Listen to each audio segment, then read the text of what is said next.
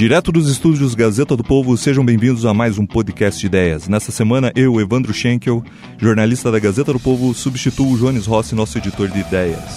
Vamos falar do Estatuto do Desarmamento e direito à posse de armas. Mas antes, queria dar um recadinho para você que apoia o nosso ouvinte semanal e que curte o trabalho dos nossos colegas do Alexandre Borges, Rodrigo Constantino e Leandro Narloch. Peço para que entre no site da Gazeta do Povo e assine o nosso jornal. Com isso você vai fazer com que o nosso projeto ainda tenha uma vida útil é, bastante grande, assim espero. Para a gente discutir hoje o tema do desarmamento, lógico que é baseado nos recentes acontecimentos é, no dia que a gente está fazendo essa gravação, que foi o massacre em Las Vegas. No dia primeiro de outubro de dois mil e sete, um atirador abriu fogo contra uma multidão que participava de um festival de música country. Pelo que foi apurado até agora, é, enquanto a gente grava esse programa, dia cinco de outubro de dois mil e dezessete, ele tinha um arsenal de armas e fez o disparo do trigésimo segundo andar do Mandalay Bay. Matou cinquenta e oito pessoas e se matou, deixou mais de quinhentos feridos. A polícia já afirmou que ele transformou uma arma semiautomática com menor capacidade de disparos em automática, o equivalente a uma metralhadora, aumentando assim o poder de fogo. Tudo ilegal. Rodrigo Constantino, começo com você. Essa tragédia poderia ter sido evitada e qual o papel que você considera da política de armas que hoje é, está presente nos Estados Unidos? É, olá, Evandro, olá a todos. É, quando acontece uma desgraça dessas, né, a tendência natural do ser humano é buscar um bode expiatório e uma, uma explicação, em primeiro lugar, né, para pura maldade, para psicopatia, e depois uma solução, né, uma resposta que vai evitar esse tipo de coisa. Então, uh, automaticamente surge o debate de armas, uh, a, a própria Hillary Clinton trouxe uns twitters uh, logo depois, que foi, foi muito criticada por isso, foi um, oportunista demais e fria demais no cálculo, talvez, para puxar a bandeira política, apesar dela falar que não era momento de falar em política, e sim de condenar a N R A, que é a Associação do Rifle Americano, né, que defende com muita força e empenho a segunda emenda, que é justamente esse direito de ter arma. A Hillary veio logo é, fazer, na verdade, uma campanha política. O Michael Moore veio falar em, em acabar com a segunda emenda, que é ultrapassada. Então, muitas pessoas trouxeram esse assunto à tona, e sempre acontece isso, né? E, e eu acho que isso é mal visto, e deve ser mal visto, porque não é essa a resposta, né? Esses, esses tipos de tragédia, de atentado, ocorrem em tudo que é lugar, ocorre na Europa, ocorre em estados que têm leis muito mais restritas, e o motivo é meio óbvio, né?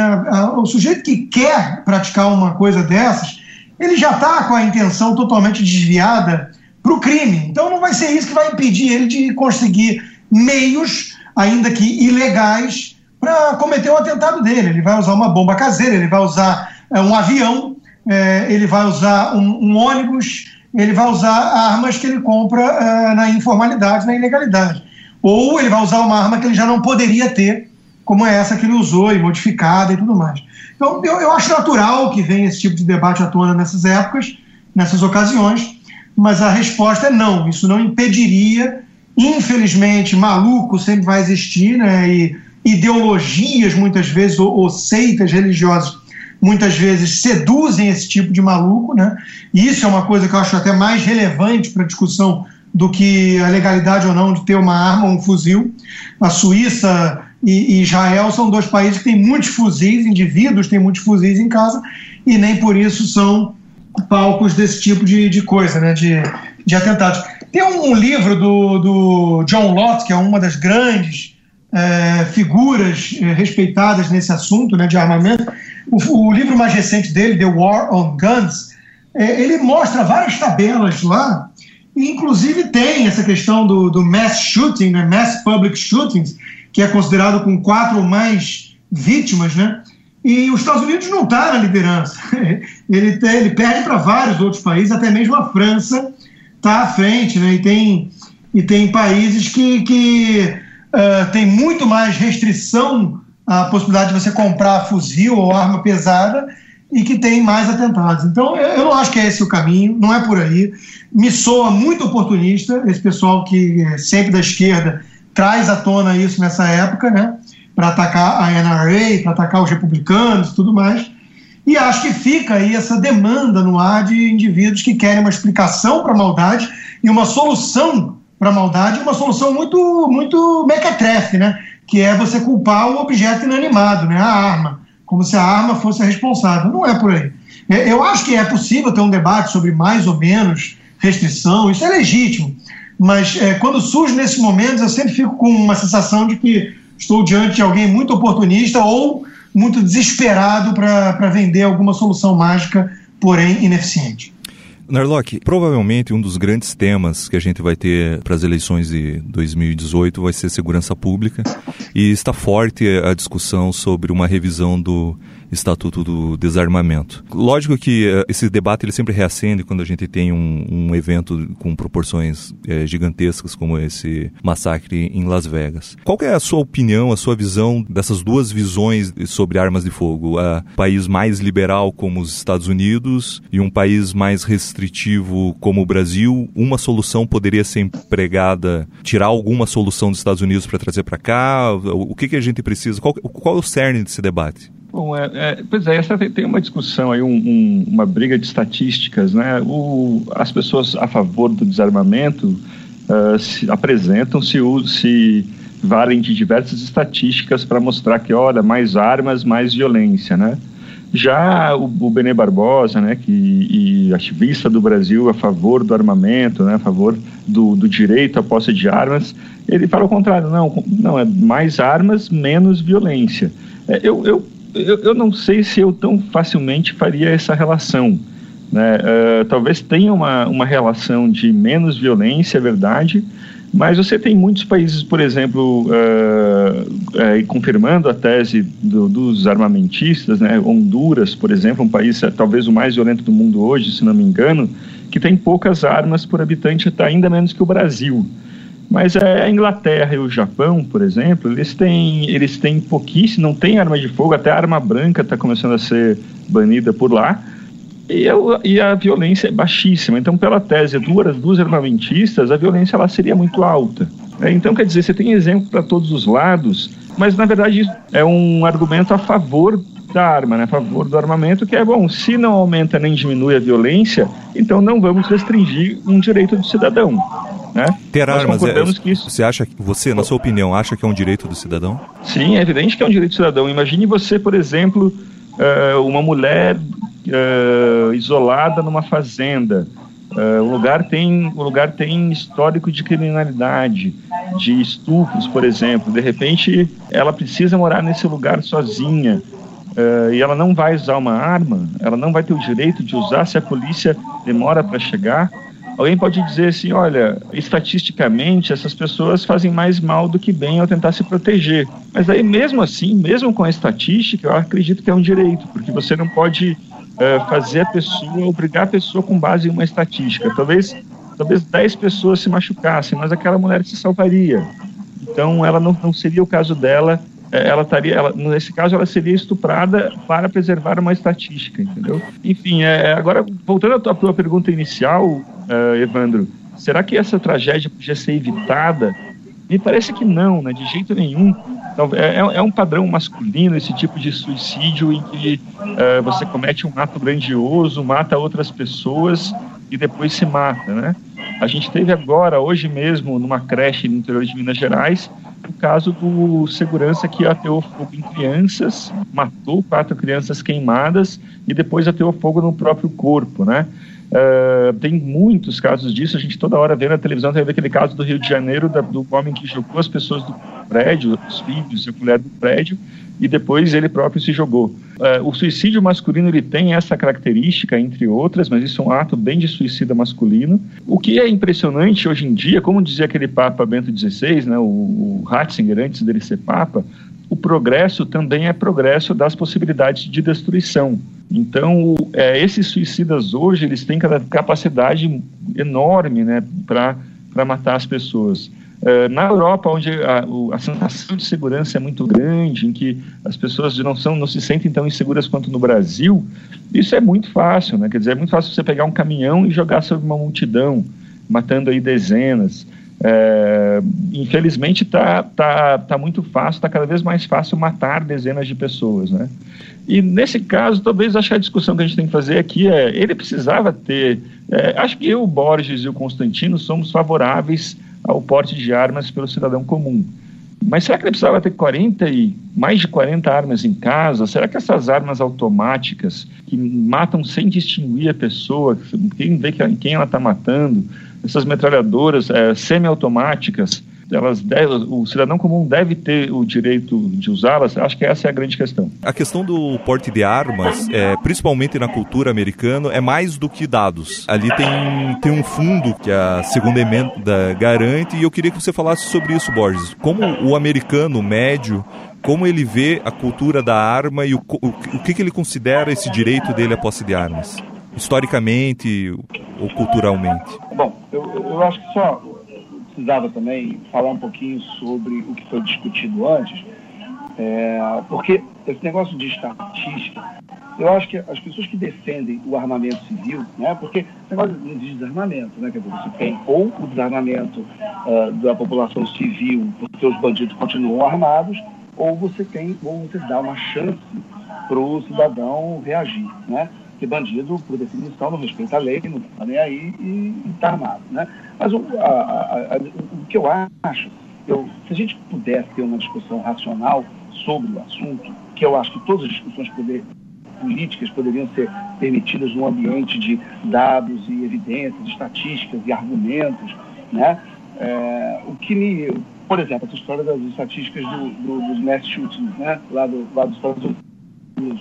Você vê que, por exemplo, nesse número eles misturam um monte de coisa, entendeu? Por exemplo, misturam guerra de quadrilha, né? Então você tem todo mundo que está envolvido, por exemplo, num tiroteio, que está nessas estatísticas, que são de quadrilhas, que um, que como se você tem aqui na Rocinha, por exemplo, o, o, o, essa, essa guerra pela Rocinha, e estaria, por exemplo, numa estatística de crimes com arma, mas na verdade é uma guerra de bandido, né? Que, que é uma coisa que não tem nada a ver, por exemplo, com esse crime de Las Vegas. Mas o, o, e outro ponto também importante é que as, as leis eh, de armas nos Estados Unidos, elas variam muito de cidade para cidade, de estado para estado. Então, eh, eh, eu acho que é perfeitamente possível fazer uma argumentação mostrando que quando você quebra os números por eh, cidade, por estado, eh, seguindo a lógica da legislação daquela cidade ou daquele estado, você consegue ter uma relação entre mais armamento e menos violência, de uma maneira muito óbvia e muito evidente.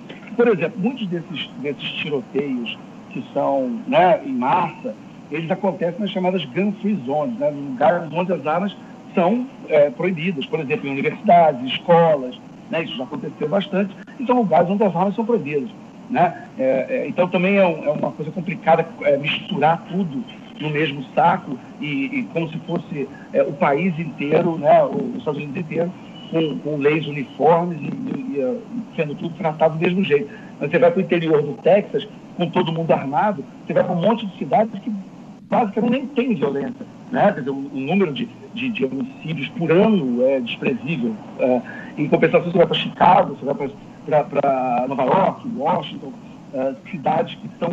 É, Detroit, né? Agora Baltimore, Ferguson, cidades que têm uma, uma, uma gestão do Partido Democrata há muitos anos e leis extremamente restritivas em relação à arma, que seria basicamente as leis que eles defendem para o país inteiro, e nas cidades onde eles fazem o prefeito, eles conseguem muitas vezes implementar, você tem uma explosão da violência. Mas tudo bem, eu acho que essa é uma discussão que a gente poderia ter, como qualquer discussão, de uma maneira racional. Enfim, você vem com o seu argumento, eu venho com o meu, a gente conversa. O, o que me incomoda, o que está me incomodando muito dessa discussão, como sempre, mas nessa particularmente, é essa tendência que o outro lado tem, vamos dizer, que a esquerda tem, que o lado que, eu, que seria da bancada da bandidagem, da bancada dos, dos, dos, do, do crime, né? O pessoal que defende que só bandido pode ter arma, é, esse pessoal, eles quando vão para a discussão, eles vão para a discussão dizendo o seguinte: olha, você tem sangue nas suas mãos, você é bancado pela, pela, pelo lobby das armas, é bancada da bala. Quer dizer, eles, eles em vez de, de conseguirem convencer a população uh, com, com bons argumentos, eles fazem o que eles sempre fazem, e nesse caso, quando tem, quando tem cadáveres, é pior ainda, que é simplesmente, se você não tem a posição da esquerda, você é mau, você é bancado pelo lobby das armas, você não está nem aí para as mortes, entendeu? E isso é o que destrói o tecido social, isso é, o que é a morte da política, isso é o sonho de qualquer Estado autoritário.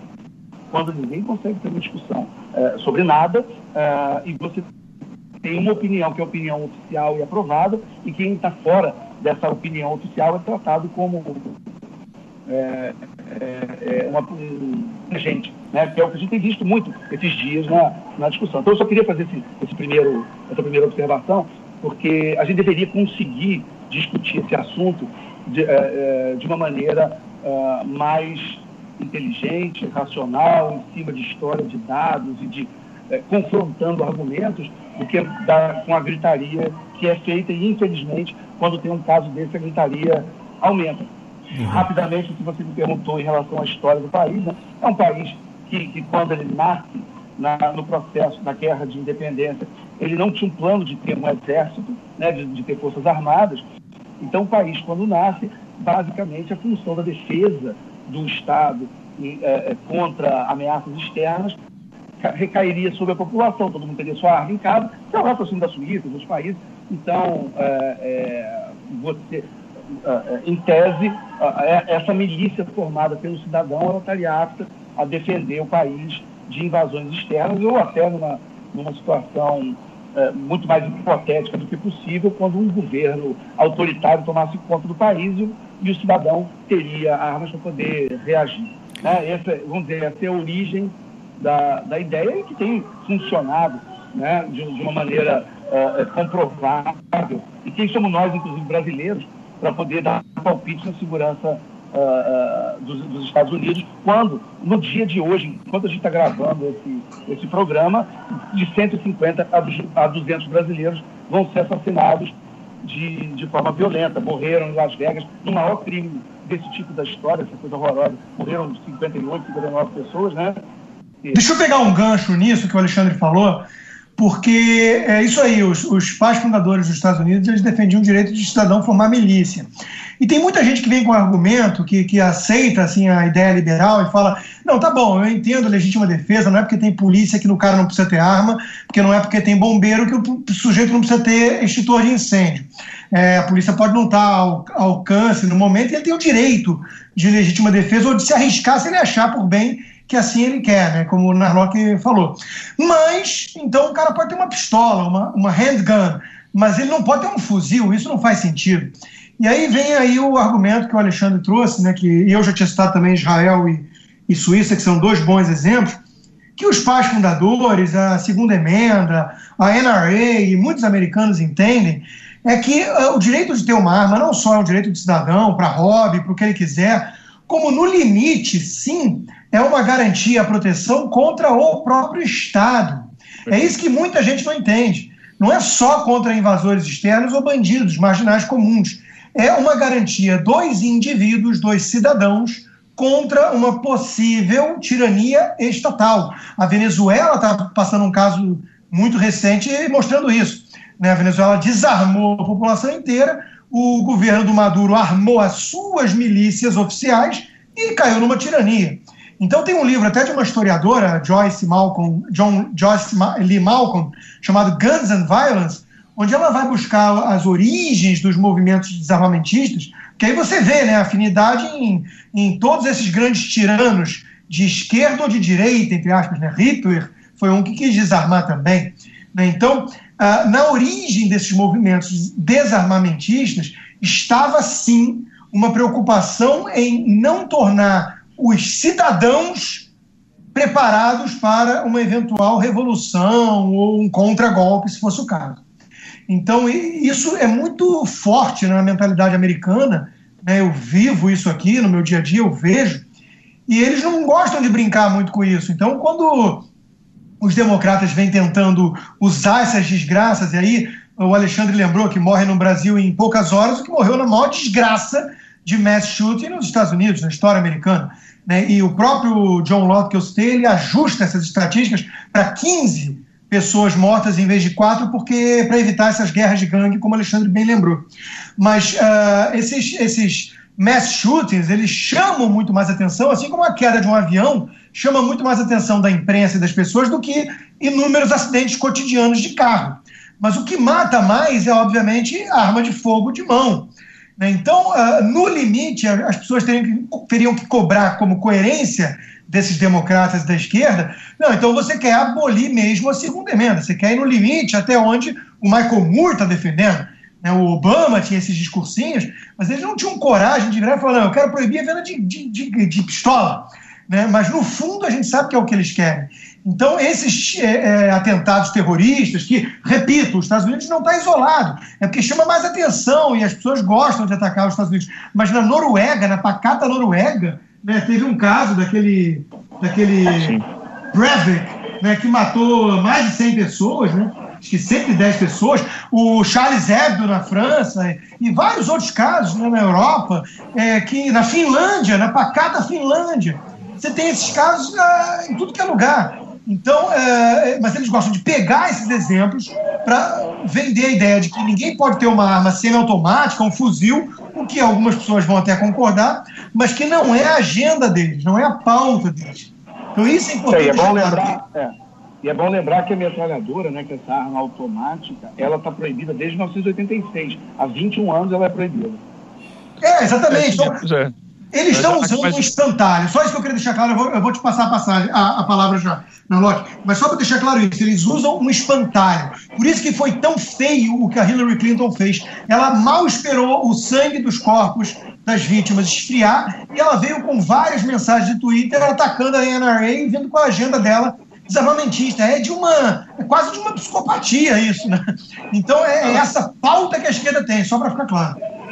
Então vamos lá, é, rapidinho sobre essa questão. Se você é uma pessoa que honestamente acredita que as armas causam violência, eu, eu acho que eu concordo com a Hillary, assim, quer dizer, qual, porque qual, qual momento você vai fazer isso? Você vai, você vai falar justamente na hora que aconteceu, quer dizer, olha, isso tudo que a gente está sofrendo, que a gente está passando é por causa dessa, desse lobby. É, então talvez não seja nada de errado que ela esteja fazendo, é, em outra pessoa a gente perdoaria, assim. Mas a questão, esse, eu, o, o estranho, eu concordo com o que o Constantino disse, que, quer dizer, as armas servem também para proteger o cidadão contra o Estado, mas o problema é que a gente tem que achar um limite, né, porque você vai achar, quer dizer, aqueles drones que o, os Estados Unidos usam no Afeganistão, você pode bombardear cidades inteiras, então os americanos poder ter esses em casa também, né, a gente precisa, qual, qual é o limite aí exatamente, me parece, é, enfim, é, é uma questão muito difícil de fato. Concordo com você. É engraçado que você é o libertário na história, mas eu concordo com você. Claro que tem que ter um limite. Não, não acho que o sujeito pode ter uma bazuca, um lança-chamas, um tanque de guerra e um MiG dentro da garagem. Se bem que o Larry Ellison tem, né? Mas, pessoal, é, é, muitos limites já existem. Uma série de armas. Inclusive, por exemplo, quando a gente fala da arma semiautomática que, que é liberada em alguns estados... É bom lembrar também que, por exemplo, você tem, você pode comprar a arma. Agora, você não pode andar com ela na rua, em muitos lugares. Você, porque muitas vezes o, o sujeito ele, ele registra essa arma porque ele é um, um atirador esportivo e ele atira num clube de tiro. Então você tem toda uma legislação que você compra a arma, mas ela está toda desmontada, ela está num case, ela está fechada no porta-mala. Se um guarda te para para olhar o teu carro, você vai ter que mostrar, abrir, mostrar que a arma está toda é, desmontada, é, ela é desmontada e remontada lá no clube de tiro, o cara dá o tiro, terminou de fazer lá o esporte dele, ele desmonta a arma toda, coloca no peito, coloca no Outro carro, dia eu vi uma, uma mulher, inclusive sozinha, com um desses aqui na, na Nexus que tem aqui perto de mim de tiro, fui lá dar uns tiros, uma, uma mocinha lá com um fuzilzão. É, estava três horas dentro da loja que eu escutei ela conversando com o cara. É, exatamente, tem muita restrição já, o Alexandre está certo. Essa coisa de background check também tem. Não é qualquer um que vai comprando vários fuzis. As pessoas têm, é, têm muita desinformação na imprensa por conta disso, né? Agora, dito isso, os americanos têm mais respeito pelo direito individual de, de comprar, sim, uma arma, inclusive, de, de porte. É, até o... Agora, o que eu acho que também a gente devia botar na discussão, só um segundinho, que o politicamente correto, ele entrou nessa, nessa discussão de uma maneira indireta quando, é, é, quando veio aquela coisa do Foucault de que tinha que acabar com os manicômios e que, você não, que não existe. Porque tem uma, tem uma linha de, de psiquiatria que diz que, inclusive, o, o, o, a pessoa com doença mental nem, nem existe louco, vamos dizer assim, né? Então não pode ter manicômio, não pode ter um hospital psiquiátrico, não pode ter abrigo. É, é claro que quando começou essa discussão lá atrás, é, tinha um ponto, porque alguns manicômios eles eram realmente muito, eles eram desumanos, alguns doentes mentais estavam em, em, em condições subhumanas, ok, só que eles aproveitam uma causa boa ou louvável e resolvem fechar todos os hospitais psiquiátricos ou todos os lugares de internação. O que acontece? Eu me, na época, um, um, alguns especialistas, tem até um livro que foi editado na época, que dizia, olha, se vocês botarem as pessoas na rua, vai começar a ter mass shooting, vai ter começar a ter tiroteio, que não é uma coisa histórica do país, mas que se você olhar, ela co coincide mais ou menos com essa política de que não pode é, é, é, inter, é, ter internação coercitiva de, de louco. É, você também tem o seguinte, vocês já devem ter visto reportagens onde o sujeito, por exemplo, ele está em casa, aí ele compra pela internet vinte fuzis, um arma, um, um número de, de, de munição que dá para um exército, e os vizinhos notam aquilo, mas não falam para a polícia, fica com medo, é politicamente incorreto. Então também a gente, ao mesmo tempo que, que o direito é, da segunda emenda está lá, mas que isso não é desculpa, que aí entra a responsabilidade individual. Você tem direito, mas você tem que ter uma responsabilidade proporcional e à altura do direito que você tem. De, de direito e dever caminham juntos. Então, você quer, vamos manter a segunda emenda? Eles vão manter, evidentemente. Mas também você tem que ter um pouco de cuidado e olhar para o seu familiar, para o seu primo, para o seu amigo, para o seu irmão, para o seu pai, para o seu filho. Entendeu? Se o cara está trancado num porão há, há duas semanas, encomendando armamento de guerra, eu acho que você pode é, tomar algum tipo de atitude e reportar aquilo que está acontecendo. Mas é, se o nome dele for Abdullah Mohammed, é, ninguém vai denunciar, porque vai morrer de medo de, vai morrer de, medo de ser atacado como islamofóbico. É, que, vocês nem precisam denunciar, né? Vocês nem precisam denunciar, é. mas só tratar do cara, tentar, é, tentar tirar ele da paranoia, né? É, no caso dele, mas tem gente Las que é Vegas, absurdo o... do nada também. Aquele piloto lá alemão foi isso, né? O cara jogou um avião, matou mais de cem pessoas do nada. É incontrolável, a gente quer uma, uma forma de controle, mas é, é o, o Narloch lembrou bem. Não, é, diminuir, é diminuir conter risco. Claro. O, claro. O que eu ia falar para você é o seguinte, eu fui no Google e escrevi, e você cai numa página, se vocês quiserem, vocês entram no, no site do F B I e tem uma página escrita só sobre profiling, De, de, desse tipo de louco que faz esse tipo de coisa. O F B I ele tem uma página que ele dá todas as instruções. Ele fala, olha, quarenta por cento das pessoas que fazem um negócio desse já avisaram amigos ou parentes, eh, noventa por cento ficaram com mensagens violentas nas redes sociais durante um mês, trancados sem sair de casa. Você, tem um, você monta um padrão que, se isso pudesse ir, para os, por exemplo, ser comunicado para a opinião pública, as pessoas também poderiam notar comportamentos uh, uh, indicativos de problemas entre amigos, familiares, vizinhos, o que também ajudaria a evitar esse tipo de tragédia. É, isso sim, a história dos, dos hospícios, eu acho que não. Aí eu discordo de você, Borges. É, acho que não, não é para voltar com o hospício. É, não é para voltar com o hospício, mas é, é, existe, é, eu não sei se vocês já viram aquele Roda Viva, daquele psiquiatra do Valentim, que ele explica isso brilhantemente. Ele é profissional da área, eu não sou, mas ele, quem tiver curiosidade de, de olhar esse Roda Viva desse doutor Valentim, que é um psiquiatra, ele, ele, ele fala exatamente isso, que quando resolveram fechar os manicômios, e, e que ele é a favor do fechamento, ele falou assim, foi também fechado o que ele chamava de abrigo, né, onde você tem aquele louco que, que toda a rua tem, aquele sujeito que está na rua gritando, não sei o quê, e, e que ele, ele precisa ser abrigado em algum lugar, porque ele, ele, ele perdeu a sua autonomia, ele não sabe o que ele está fazendo, ele está em surto, ele precisava ser conduzido para algum lugar para começar um tratamento e começar a ser medicado. À medida que ele for medicado, ele pode voltar ao, ao, às ruas.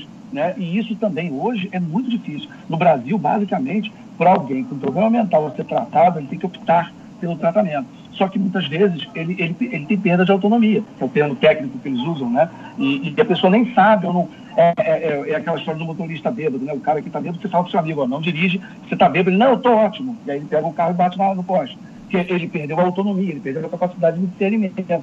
E nessas horas, a família, a comunidade, até o Estado, deveria poder entrar e recolher essa pessoa para iniciar Sim, o tratamento. Mas aí é, é tido como opressão. E a esquerda romantizou a maluquice, né? O maluco beleza. Se não fosse é, perigoso, né? Um... É, eu só queria... Mas eu, vamos lá, não, eu acho assim, a questão, por exemplo, do, do, dos, desses casos das, dos homens que ejaculam no ônibus, né, aquele lá que ele saía da delegacia e voltava para o ônibus, esse aí é um bom caso para hospício, né? Mas esses casos, como o Constantino citou, do, do alemão, do, do avião, ou, ou de Las Vegas, eram pessoas que eram normais, é que não tinha ali nenhum... O cara era, era piloto, né, era copiloto e tal... Uh, nenhum, como é que você vai uh, antes mesmo da pessoa mostrar alguma não tinha alguma... muito indício, né, de que ia fazer uma é. coisa dessa é. É, talvez, Agora, talvez a solidão, sabe, talvez a, a desintegração da família, assim, as não, é, vem uma coisa que eu queria botar, eu acho que assim, a gente vai tentar achar de novo as causas, aí pode ser muito subjetiva, né, o cara, mas eu não descarto a ideia também de que é, e a gente conversou um pouco antes sobre isso, Narloch, do, do, do perfil que é um sujeito normalmente homem, é, jovem, né? Esse cara tinha mais de sessenta, mas na média, né, é, tende a ser o jovem, os homens bomba, por exemplo. E, e eu acho que tem um perfil, sim, ideológico. Eu li um livro interessante do doutor Sebastian Gorka, The Fighting Jihad, né? E ele, ele faz um paralelo de como combater a jihad com como se combateu o comunismo durante a Guerra Fria. E por quê? Porque naquela época também o comunismo seduziu um monte de jovem terrorista. Então há um perfil de um sujeito meio classe média, não, não é ferrado, é, é jovem, classe média, meio alienado, meio, meio sem estar assimilado é, na vida e sociedade ali onde ele está, né? E, e ele é seduzido, ele, ele flerta com o niilismo, com esse mundo materialista sem sentido, sem propósito, e aí vem uma ideologia ou uma seita religiosa, como o Islã, né? Ou o comunismo, ou o nazismo, e seduz esse sujeito para ele virar um homem-bomba, para ele virar um terrorista. Então, claro que a gente vai ter casos isolados, vai ter o, o, o, o maluco lá isolado que matou do nada, mas via de regra, e não é à toa que os maiores atentados terroristas é, estão sendo cometidos por jihadistas, né? É, na média, a gente vai encontrar um perfil aí parecido, um denominador comum, que são esses sujeitos, sim, alienados, de alguma forma uh, uh, sem qualquer propósito, sem qualquer sentido em suas vidas, sendo seduzidos por essa ideologia totalitária que vai dar um sentido pleno para a vida dele, mesmo que ele se exploda, né? Então, combater a ideologia também é uma forma eficaz e necessária de tentar reduzir esse tipo de coisa, na minha opinião. Muito mais importante do que falar em desarmamento, diga-se de passagem. Eu, eu queria voltar uh, um pouco na discussão, num trecho que o Alexandre Borges falou é, e que passou batido, sobre a N R A, né, a Associação Nacional de Rifles uh, nos Estados Unidos. É, Constantino, é, qual é o papel de, dessa associação hoje no debate de armas? Qual que é o peso que ela tem? O peso é muito grande, né? Tem documentários falando muito mal da N R A e conseguem pinçar coisas específicas e você acaba de ver um documentário é, convencido de que é Hitler em forma de uma organização, né? Mas a verdade é que não é nada disso. Quer dizer, tem de tudo, sempre vai ter umas figuras meio obscuras, mas a N R A é um lobby forte em Washington, sem dúvida alguma. Não se compara, por exemplo, ao poder do lobby dos sindicatos de professores, que dá noventa e seis por cento da verba para o Partido Democrata, né? A N R A dá mais para os republicanos, é verdade, por motivos óbvios, mas é sim um lobby poderoso, não tem a menor dúvida disso, mas é formado uh, por milhões de indivíduos americanos que entendem a importância da segunda emenda e daquilo tudo que a gente está falando até agora. Então, uh, você pode acusar alguns excessos ou não, você pode falar que a N R A fez vista grossa para algumas coisas no passado, mas via de regra, É, ela tem, e é, e é percebida assim por muito americano, ela tem um papel é, fundamental, preponderante, na defesa de uma liberdade, de um direito que o americano médio considera, considera inalienável, considera básico, que é o direito de legítima defesa, que é o direito de ter uma arma, de portar uma arma. Então, a, a quantidade de gente comum que financia a N R A, que tem carteirinha da N R A, que dá dinheiro para a N R A, não está no gibi, então se encontra isso ao torto direito nos Estados Unidos, e são pessoas comuns, gente como a gente, não tem, ó, oh, o cara meio, será que ele tem uma suástica no braço? É ridículo, isso é quem não sabe do que está falando, e é até engraçado, a gente já falou disso também, né, em relação ao Brasil, o, um, o, o, o sujeito que vive num país que tem sessenta mil homicídios por ano, querendo dar aula para os americanos de segurança pública, é, é cômico, né, ou seria cômico se não fosse trágico, mas a verdade é que teve até um meme que bombou nas redes sociais, que veio um sujeito lá falando assim, em que outro país é tão fácil conseguir um fuzil, né, como nos Estados Unidos? E aí automaticamente estava a foto lá de é, favelas cariocas com um bando de gente armada com fuzil. Então, só para lembrar que é, você vetar, você, é, vamos supor que acabasse com a N R A amanhã, né? Proibiram a, a, a entidade de funcionar e conseguiram passar uma lei desarmamentista. Alguém acha que isso vai impedir bandido ou maluco ou terrorista de botar a mão numa arma, num fuzil? É ridículo, basta olhar as favelas cariocas, né? Então a resposta está aí. Então o papel da N R A é um papel de um lobby legal, inclusive num país que tem a função de lobby legalizada, né? Para pressionar para que os candidatos, os políticos que tenham essa... É, que tenham essa bandeira desarmamentista associada à esquerda, não vinguem, né? É, no Brasil, a gente tem aí a bancada da bala, como é chamada de forma pejorativa, né? ou, ou então B B B, bala, boi e bíblia, né? que, que sempre de uma forma muito pejorativa é associada à, à direita, né? que, que são é, aqueles que estão defendendo. Isso eu vou pedir até para o Narloch explicar um pouco mais, porque também o que eu tenho sentido é que está crescendo e está cada vez ficando em mais em evidência movimentos é, que estão contestando o, o Estatuto do Desarmamento ou querendo fazer alguma reforma nele ou até a liberação é, geral e restrita do, da, da, da posse, do porte e posse de armas.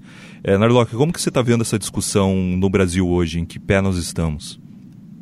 Eu acho que a gente está na, naquela velha dissociação é, sobre a qual já tratamos aqui algumas vezes, é, a, a dissociação entre os intelectuais e os de esquerda e, e o povo, né? Acho que as pessoas estão sim até mais favoráveis à, à legalização das armas, mas uh, os intelectuais são contra, né? Então, quer dizer, o, o velho debate de sempre, aquela elite brasileira meio no mundo da lua, se, uh, contrária a isso. Uh, eu acho que o brasileiro é sim, a gente confia, confia cada vez menos na polícia. É, é, bom, eu, eu já contei para vocês do meu amigo que tinha o, o carimbo escrito "Não vai dar certo", em Curitiba, na faculdade, e ele saía carimbando por aí nos cartazes, né, dizendo "não vai dar certo". A gente tá... Esses dias eu vi um vídeo Uh, de uma pessoa uh, que editou vários programas políticos de candidatos a governo do Rio de Janeiro, e todos falando: vamos combater a violência, vamos combater, vamos reduzir as armas, vamos aquilo, vamos aquele outro. E está na cara que não conseguem. Quer dizer, eu não acredito. Você, quem é que confia na polícia para se proteger?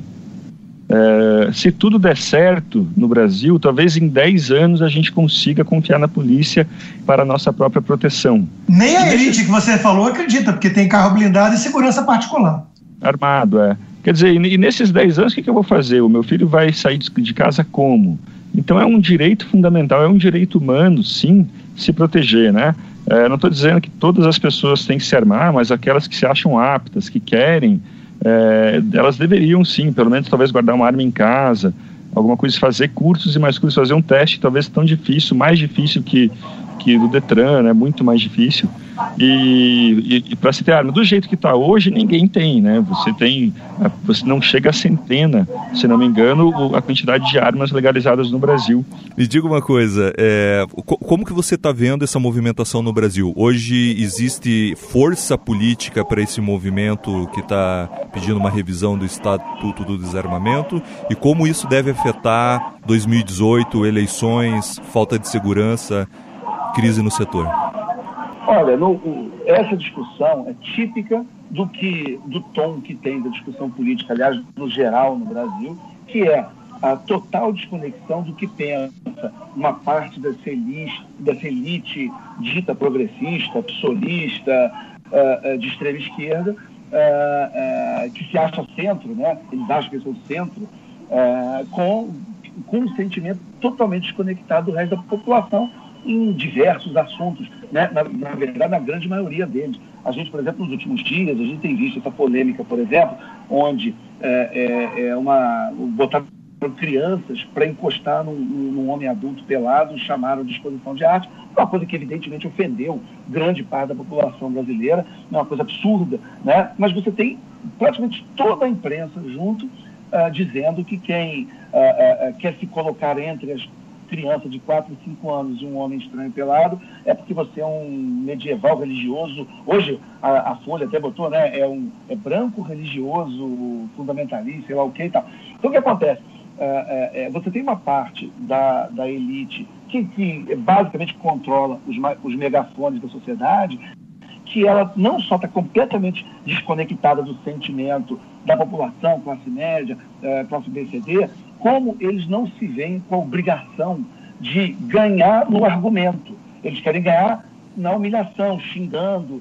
Eles querem dizer o seguinte: olha, se você não pensa o que eu penso, você é uma má pessoa, né? Ou você é ignorante, ou você é um fundamentalista religioso, quase jihadista, você tem problemas mentais, etc, etcétera.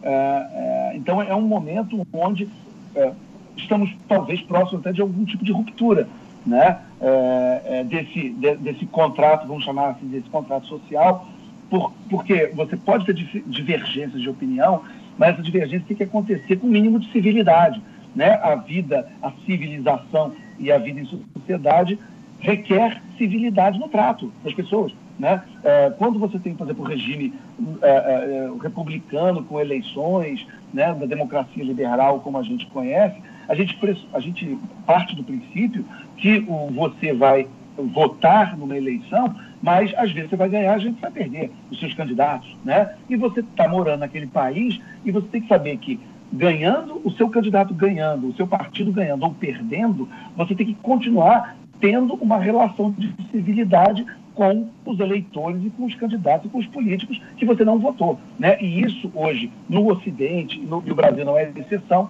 isso está uh, num momento muito complicado e praticamente...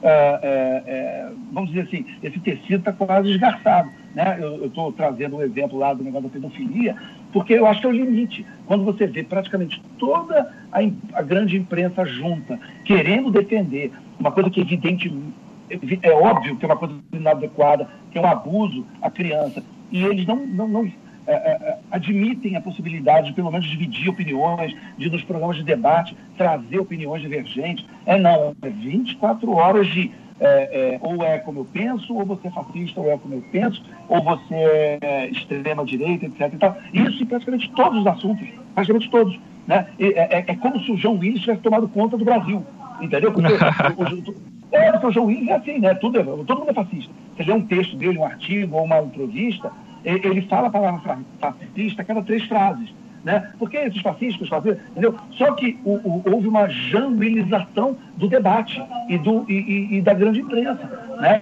E nesse caso do, do, do M A N é uma, é, e, da, e das discussões sobre armas, outras discussões políticas um pouco mais é, polêmicas e complexas, infelizmente a gente tem visto isso, né? A morte da, da civilidade, da, da liberdade de expressão, da, da, da discussão Uh, ponderada de ideias, inclusive da, das ideias que são majoritárias da população, né? Uh, e isso, isso eu acho muito, muito complicado, porque isso pode levar ao que se fala do populismo, que, que, que, onde você tem a maioria silenciosa, que nos canais tradicionais de comunicação, é, é, eles são o dia inteiro ofendidos, é, é, essa maioria silenciosa, ela tende a se vingar nas urnas. Né? Ela tende a falar, ah, é? Vocês vão ficar o dia inteiro me xingando nos programas de televisão, na imprensa, na academia, tudo bem, vocês vão ver o que eu vou aprontar com vocês na eleição, né? E, e, e isso é, é um mau sinal para todos os lados, né? É, e lembra que, como, como a gente como lembrou, né, o Estatuto do Desarmamento teve um plebiscito para ver o que o povo brasileiro achava sobre esse assunto que estamos debatendo, e o plebiscito mostrou que a população queria preservar o direito do cidadão de ter uma arma. E o governo foi como um trator, passando por cima e ignorando isso. Quer dizer, é exatamente uma ilustração perfeita do que o Alexandre está colocando. É, para encerrar, Narloch, quer deixar alguma consideração sobre desarmamento e é. porte de armas? É, só, acho que é, é uma questão difícil, acho que nós três aqui reconhecemos que é uma questão difícil, né? Nós, nós três defendemos a, o porte de armas, mas, quer dizer, hoje, como, como você tem muita concentração de pessoas, é muito fácil fazer uma tragédia dessas. E aí, o que fazer? Acho que você tem que se estabelecer um bom limite para saber quais armas podem e quais armas não podem, né? Quer dizer, é um, é um limite muito escorregadio, porque você, assim você acaba per, uh, perdendo aquele argumento de, peraí, mas a gente tem que se proteger contra o Estado também. Então, apesar disso, milícias nunca devem ter o mesmo poder do Estado, porque senão a gente pode virar bagunça, virar um caos, né? Pode virar aí uma, uma enorme tragédia. Então, quer dizer, é, um, é de fato difícil a gente conseguir uh, saber qual é o, esse limite que garante o direito do cidadão de se proteger, mas evita com que ele cometa essas bobagens, é, ou então ele faz com que essas, que faça com que essas bobagens se restringam às poucas mortes, né? Borges. Enfim, eu acho que o que a gente tem que fazer, e eu volto a insistir nesse ponto, é tentar resgatar a civilidade no debate. A gente, nós aqui temos posições muito próximas em relação a esse assunto, mas eu estaria plenamente disposto a debater esse tema. Eu, eu conheço gente que, que, que tem posição muito diferente da minha nesse ponto, e eu adoraria poder sentar com essas pessoas, não só no ambiente privado, como em, em, em debates públicos, para poder discutir esse assunto, mas não da maneira que é feita hoje. O, o Constantino, por exemplo, está nos Estados Unidos, ele deve ter visto que agora o Jimmy Kimmel virou esse, é, que é um cara, é um, é um artista bem conhecido, um comediante, e que tem um talk show muito popular nos Estados Unidos, e que ele virou mais ou menos esse porta-voz da esquerda americana, e que ele fez um editorial chorando e, e querendo botar que todo mundo lá que está do lado da primeira emenda, da segunda emenda, é, é, tem sangue nas mãos, é bancado pela N R A, etc, etcétera. E é uma coisa muito triste esse momento que eu acho que a gente está vivendo, porque é, mesmo que a gente é, que, que a população, que não, setenta por cento, sei lá, oitenta por cento das pessoas estejam erradas, e quem está certo é o Michael Moore, o pessoal, sei lá quem, essas pessoas deveriam pelo menos sentar e argumentar, e se dar o trabalho de explicar para as pessoas, e não olhar para a população com esse olhar arrogante e dizer o seguinte: nós, os, os guardiões filósofos da sociedade, nós temos o saber, nós queremos criar, vamos dizer, essa epistemocracia, epistemocracia, né? Que é esse governo dos sábios. Nós, nós é, temos o, o monopólio não só da virtude como do conhecimento, e a gente não vai nem se dar o trabalho de explicar para vocês por que, que vocês estão errados e a gente está certo. A gente vai apenas xingar como uma forma de, de, de intimidação, e, e lembrando a vocês que nós temos os, o poder, o dinheiro, os empregos, os canais, e ou vocês se adaptam, se conformam à opinião é, consentida e permitida nos canais de comunicação, nesses grandes megafones da sociedade, ou você não é aceito como um membro da sociedade. É, acho que nós precisamos superar isso, não só nesse tema, como em todos. Constantino. É isso aí. O Kimmel, que o, o Borges citou, levou uma escovada do Ben Shapiro, para variar, né? E, e eu, eu concordo. É, é, esse debate, ele costuma gerar muito calor e pouca luz.